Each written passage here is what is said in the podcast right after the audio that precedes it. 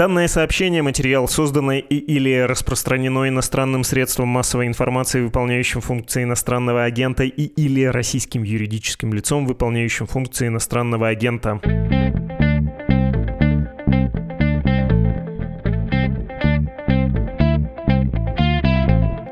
Вы включили подкаст «Что случилось?». Он посвящен новостям, которые долго остаются важными. Меня зовут Владислав Горин, и рад вам представить Никит Смагин, иронист, автор телеграм-канала «Дежурный по Ирану». Никита, здравствуйте. Здравствуйте.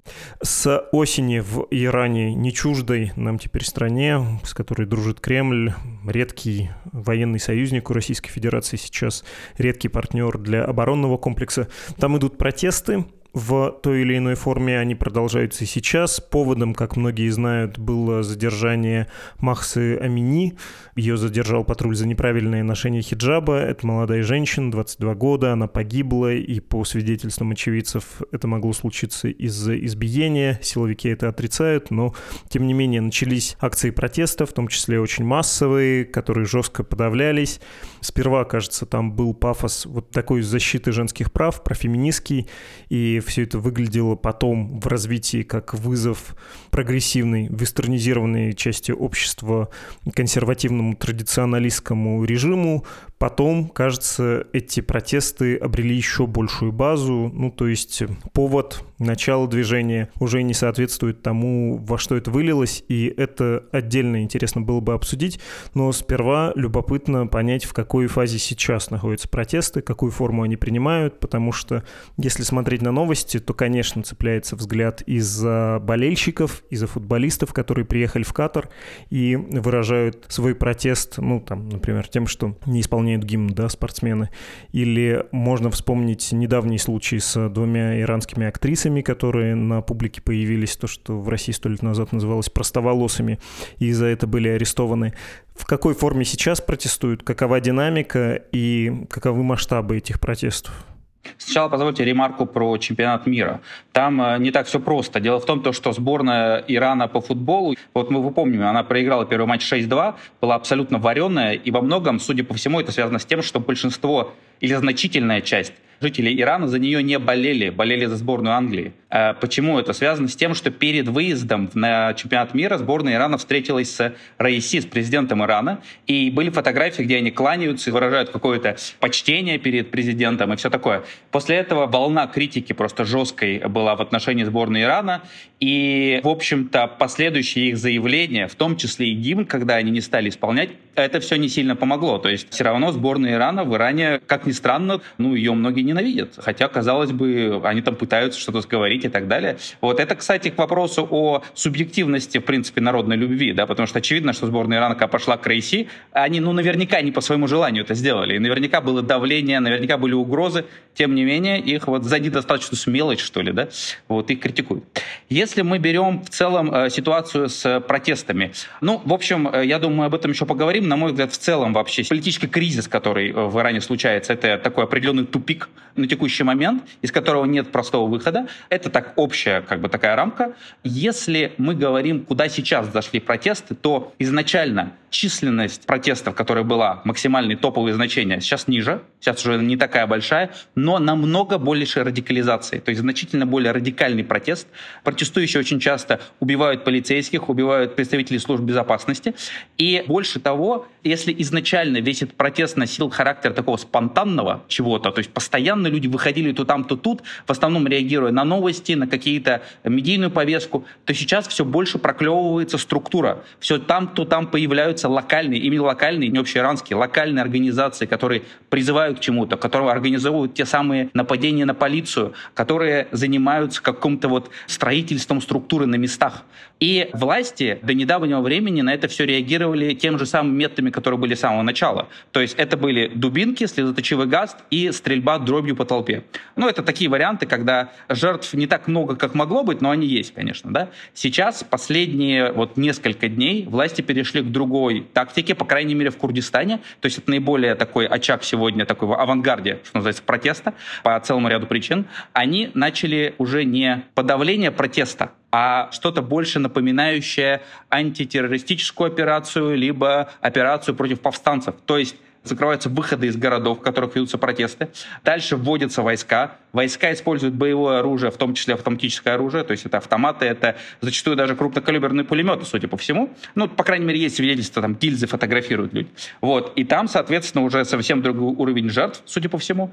Хотя, опять же, мы не так много чего знаем, потому что, ну, интернет обрубают, официальной информации, разумеется, максимально мало. Неофициальный источник не всегда можно им доверять, но тем не менее, очевидно, просто из-за методов, да, повышается количество жертв, и, в общем, сейчас, конечно, протест на этапе как бы еще большей радикализации и еще большей радикальности в подавлении его. А как этот протест сам артикулирует свое недовольство? Что эти организации на местах говорят? Под какими флагами они поднимают голову? И все-таки про Курдистан вы сказали, может быть, его стоит отделить от этого процесса? Ну, потому что, кажется, есть такая нехорошая иранская традиция чуть что вводить войска в курдские районы. А, ну, по поводу призывов и того, чего хотят протестующие, тут не то чтобы сильно что изменилось с самого начала. То есть в целом это протест против Исламской Республики. И как раз это очень важно, потому что э, все протесты до этого, как правило, главной повестки была не антирежимной, что называется, да, не антисистемные выступления, а что-то экономический протест, политический какой-то протест вроде пересчета выборов, какие-то другие причины. Ну, чаще всего это экономика была, да. Сейчас вообще этого нет. То есть мы знаем повод вообще какой-то, казалось бы, ну, понятно, что это перегиб, наверное, какой-то на местах или там трагическая случайность. Это даже не так важно, что произошло. Но причина формальная, заявленная, вот и хиджаб и все, что с ним связано, наверное, нельзя найти более яркий символ Исламской Республики, чем, собственно, обязательное ношение соблюдения дресс-кода. И на этом фоне главное требование фактически протестующих, чтобы не было Исламской Республики. И больше ничего практически нет. И лозунги с самого начала, они были ровно про это, причем очень часто очень агрессивные. То есть мало того, что там смерть Хаминеи, там были лозунги вроде как «убью каждого, кто убил мою сестру» и что-то в этом роде. То есть достаточно кровавые лозунги там были с самого начала. То есть вот с этой точки зрения практически мало чего изменилось. Многие представляли это как феминистское движение. Тут феминизм, я бы сказал, скорее повод, и он все-таки, как мне кажется, не главный, что называется. Хотя, конечно, женщины выходили, это было очень ну, ярко с точки зрения медийной повестки, но главное в том, что большая часть населения страны сегодня, я думаю, это можно более-менее уверенно говорить, что именно большая часть населения страны не принимают эту систему по разным совершенно причинам. Вот вы сказали вначале прогрессивное там общество и так далее. Совсем не обязательно. Это могут быть и религиозные слои. Есть многие кричалки, речевки, которые апеллируют к религиозным концептам, но по экономическим причинам, по причинам скорее отсутствия надежды на улучшение жизни. Вот это, я думаю, самое главное. Эти люди выходят по всей стране, да, и, соответственно, призывают к смене власти. Я предложил, может быть, курдский вопрос отделить, и насколько он тесно интегрирован в эти процессы, в эти протесты, или он, ну, знаете, как канарейка в шахте, он такой симптоматичный, или как, не знаю, любой национальный вопрос в Советском Союзе при ослаблении центра, при кризисе вот этого подавляющего режима неизбежно возникает курдский вопрос, нерешенный уже много десятилетий, да, необретенная государственность. Э, в Исламской республике есть три точки, я бы сказал, которые являются такими регионами постоянной какой-то нестабильности. Ну, то есть она такая то сильнее, то меньше, но тем не менее. Даже, я бы сказал, две с половиной. В первую очередь это Систан и Белуджистан, это провинция на границе с Пакистаном и Афганистаном. Второе это иранский Курдистан, это несколько провинций, то есть э, иранский Курдистан условно специально разделен на несколько провинций, чтобы меньше было соблазна к сепаратизму. И это Хузистан, это арабские районы, тоже на границе с Ираком, там чуть меньше, но тоже принципе, периодически что-то происходит.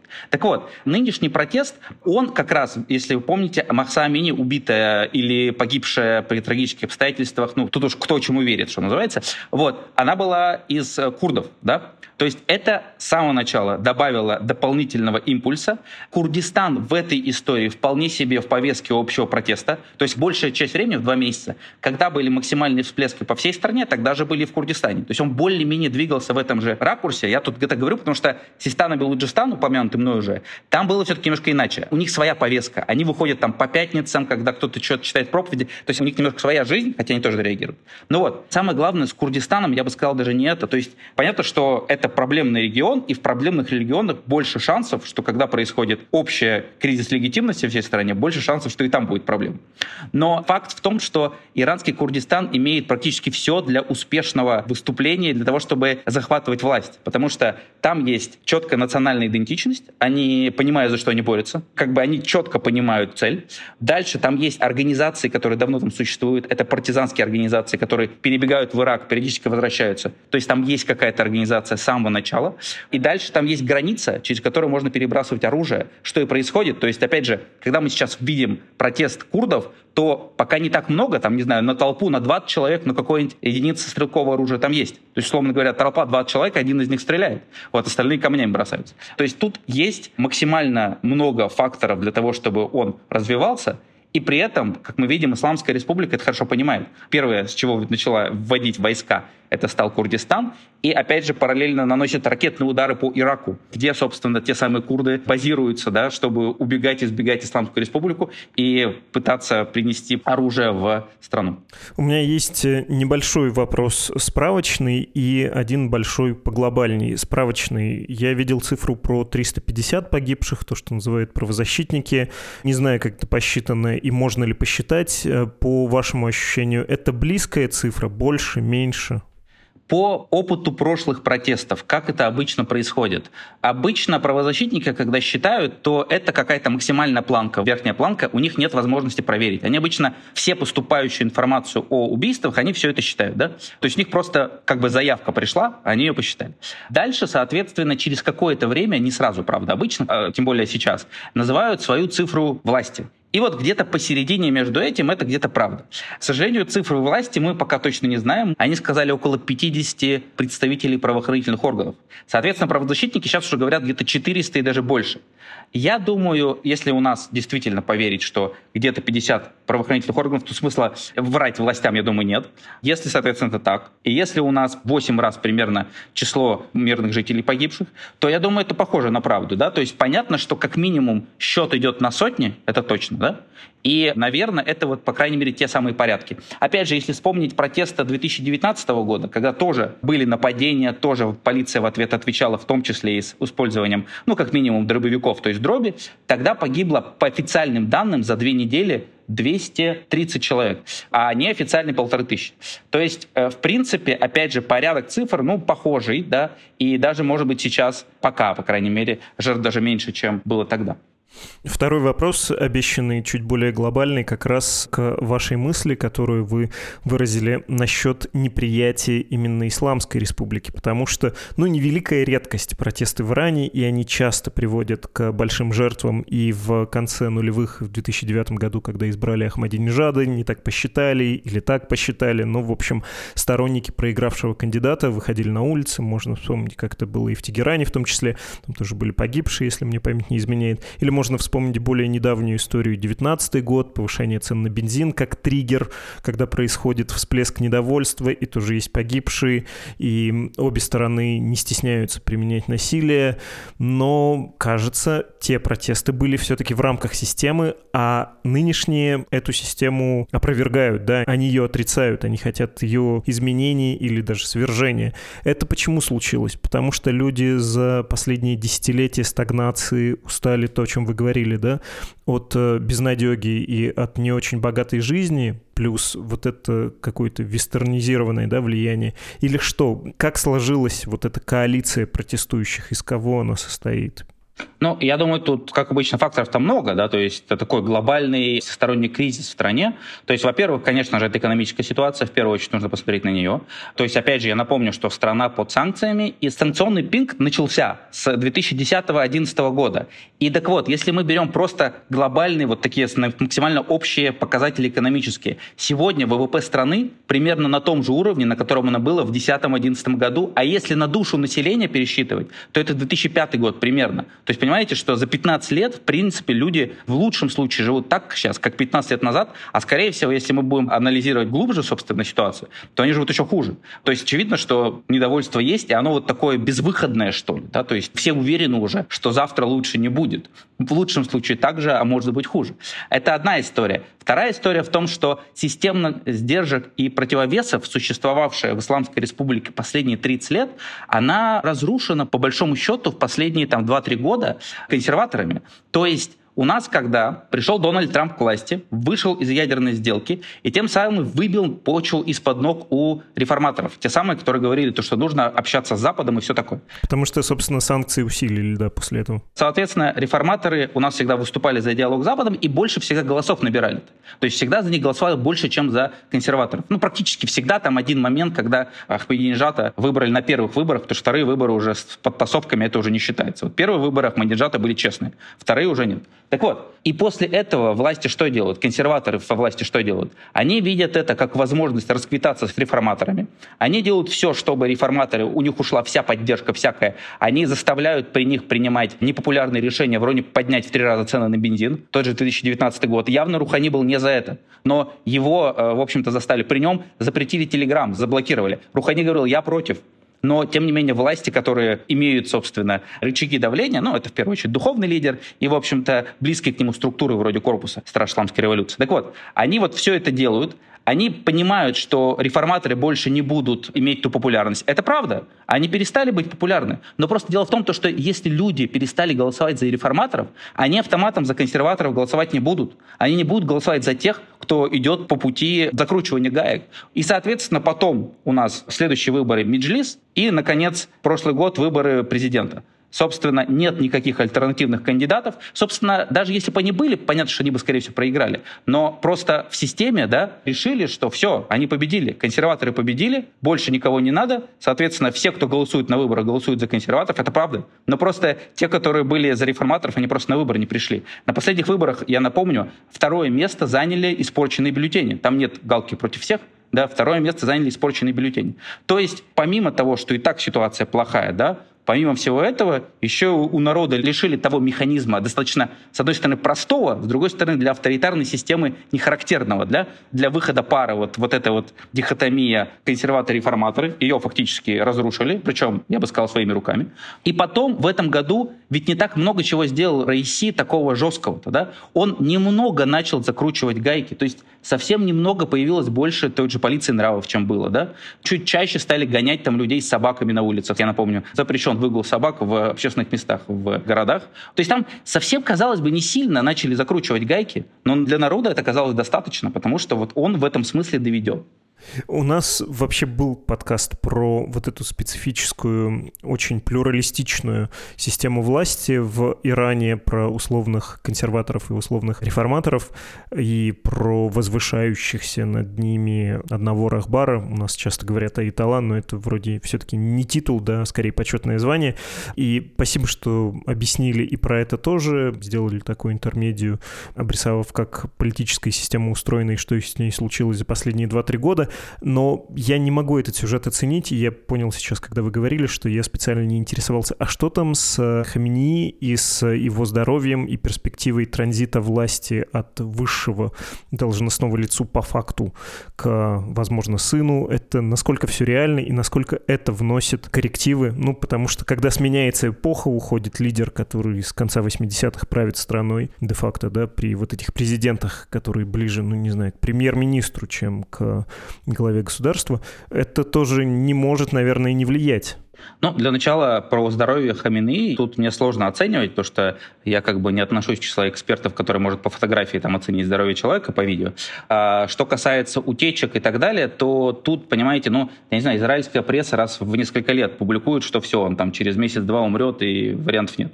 То есть, к сожалению, я не обладаю никакими навыками, знанием, чтобы оценить его здоровье. Ну, то, что он в возрасте, ему за 80 лет, собственно, это очевидно уже фактор риска, все такое.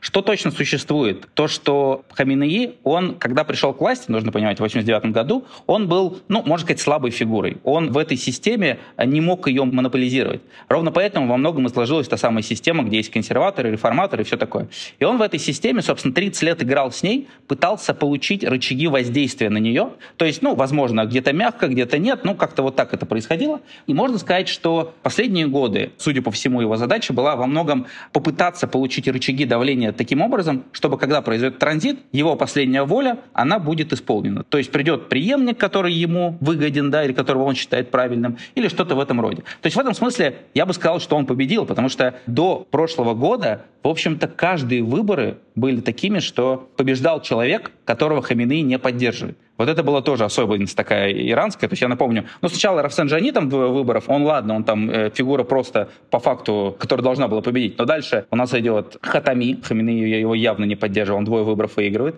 Потом Ахмадинежад выигрывает, Хамины его не поддерживал на первых выборах.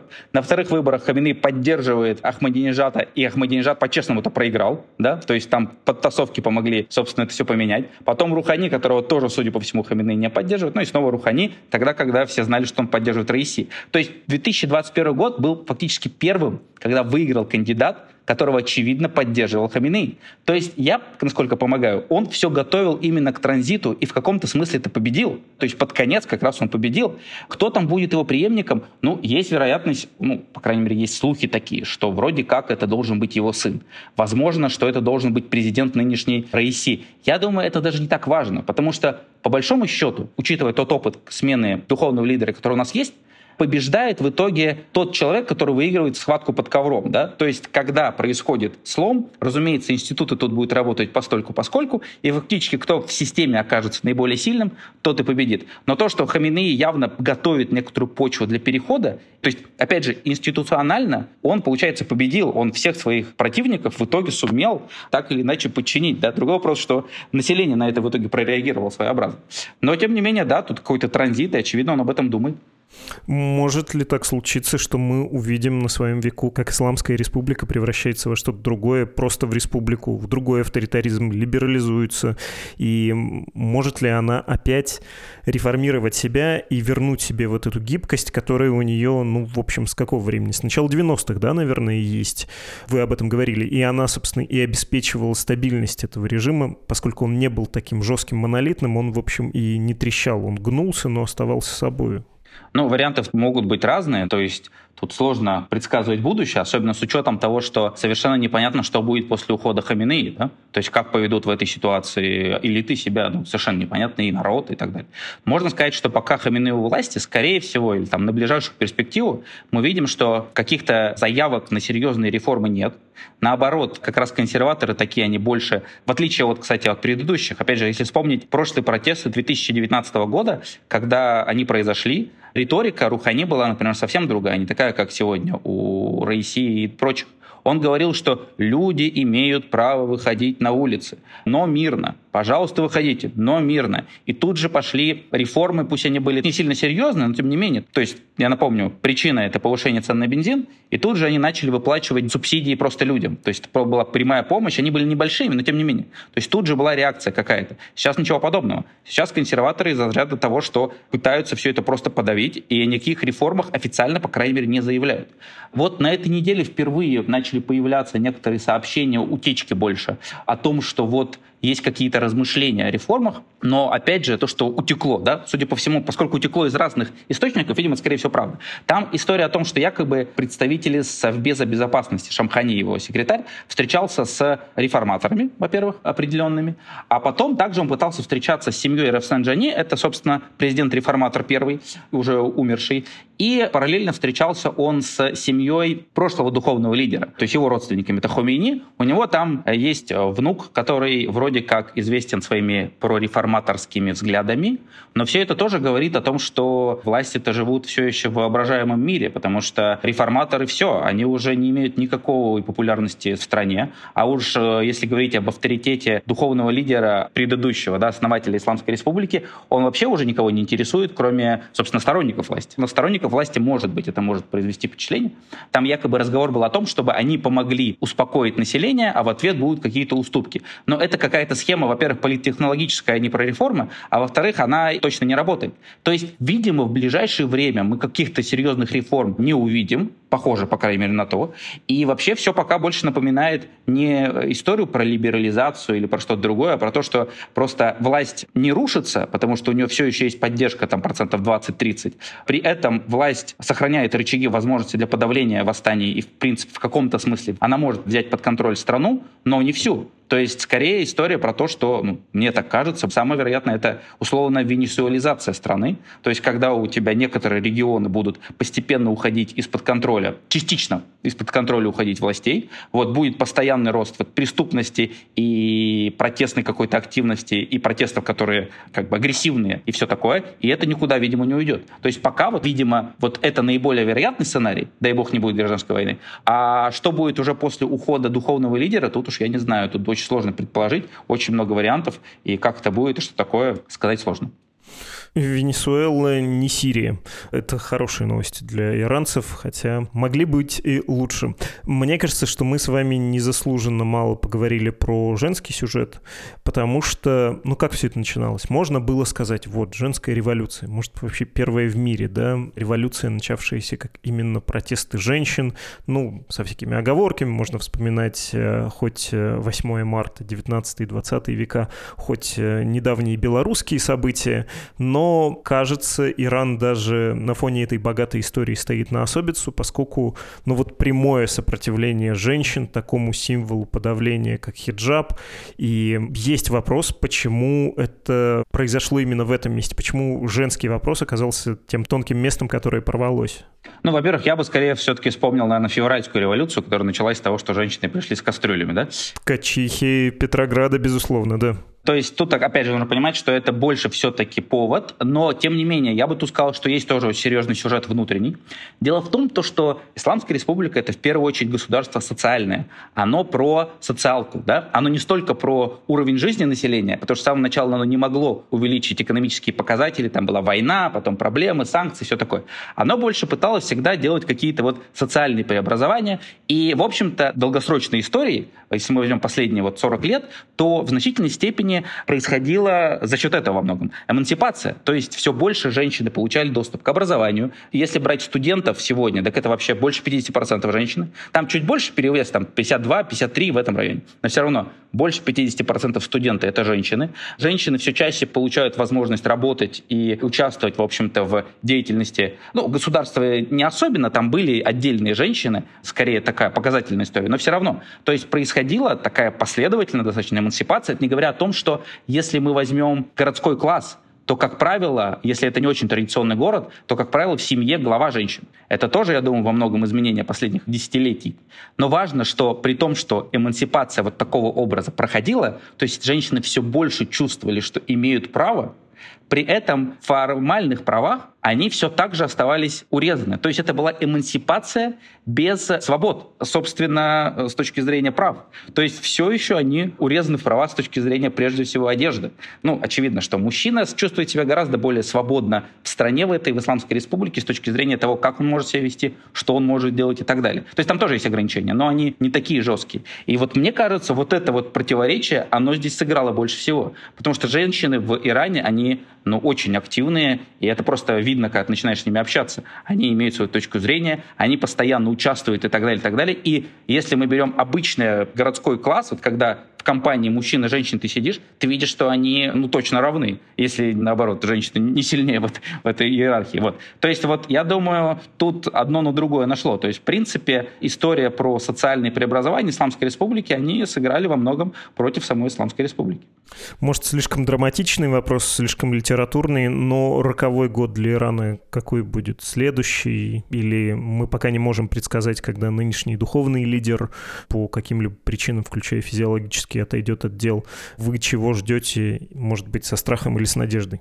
Ну, во-первых, мне кажется, роковой год в значительной степени нынешний год, потому что в нынешнем году перестала работать прошлая система взаимодействия общества и государства, и все. То есть э, дальше что делать? Вот именно я-то как это вижу, это совсем не история про красивую победу революции, это история про то, что страна скатывается в жесткий кризис, такой вязкий, непонятный, из которого выхода-то нет. Особенно, потому что ни та, ни другая сторона, они как бы, ну, во-первых, у протестующих нет видения будущего, они не за демократию выходят, они выходят чисто против вот этого. Ладно, еще курды, они хоть свою там какую-то страну хотят, хотя тоже она там не совсем понятно какая. Но, в принципе, это вот про внутренний слоум какой-то совершенно колоссальный, и к чему он приведет, не совсем понятно. Но что будет дальше, это действительно вопрос большой, и я-то как раз ожидаю, ну, давайте, если уж вопрос так критично стоит, когда будет следующий слом, да, и следующий драматический поворот, то если не произойдет как что-то типа там переворота внутреннего или чего-то такого, что в теории возможно, но я бы на это не так сильно ставил, то, конечно, это смерть духовного генерального лидера, ну, пусть будет в течение пяти лет, потому что человек, конечно, в возрасте, поэтому, в общем, наверное, такое. Более конкретно мне очень сложно сказать, потому что, опять же, тут каждый месяц что-то происходит, и каждый месяц происходят какие-то новые перемены, которые не то чтобы неожидаемы, но не всегда, собственно, предсказуемы на 100%. Спасибо огромное, Никит. Это был Никит Смагин, иронист, автор телеграм-канала «Дежурный по Ирану». Подпишитесь непременно прямо сейчас, если вас заинтересовала тема, или если вы вдруг поняли, что мало чего знаете про Иран и хотите знать больше.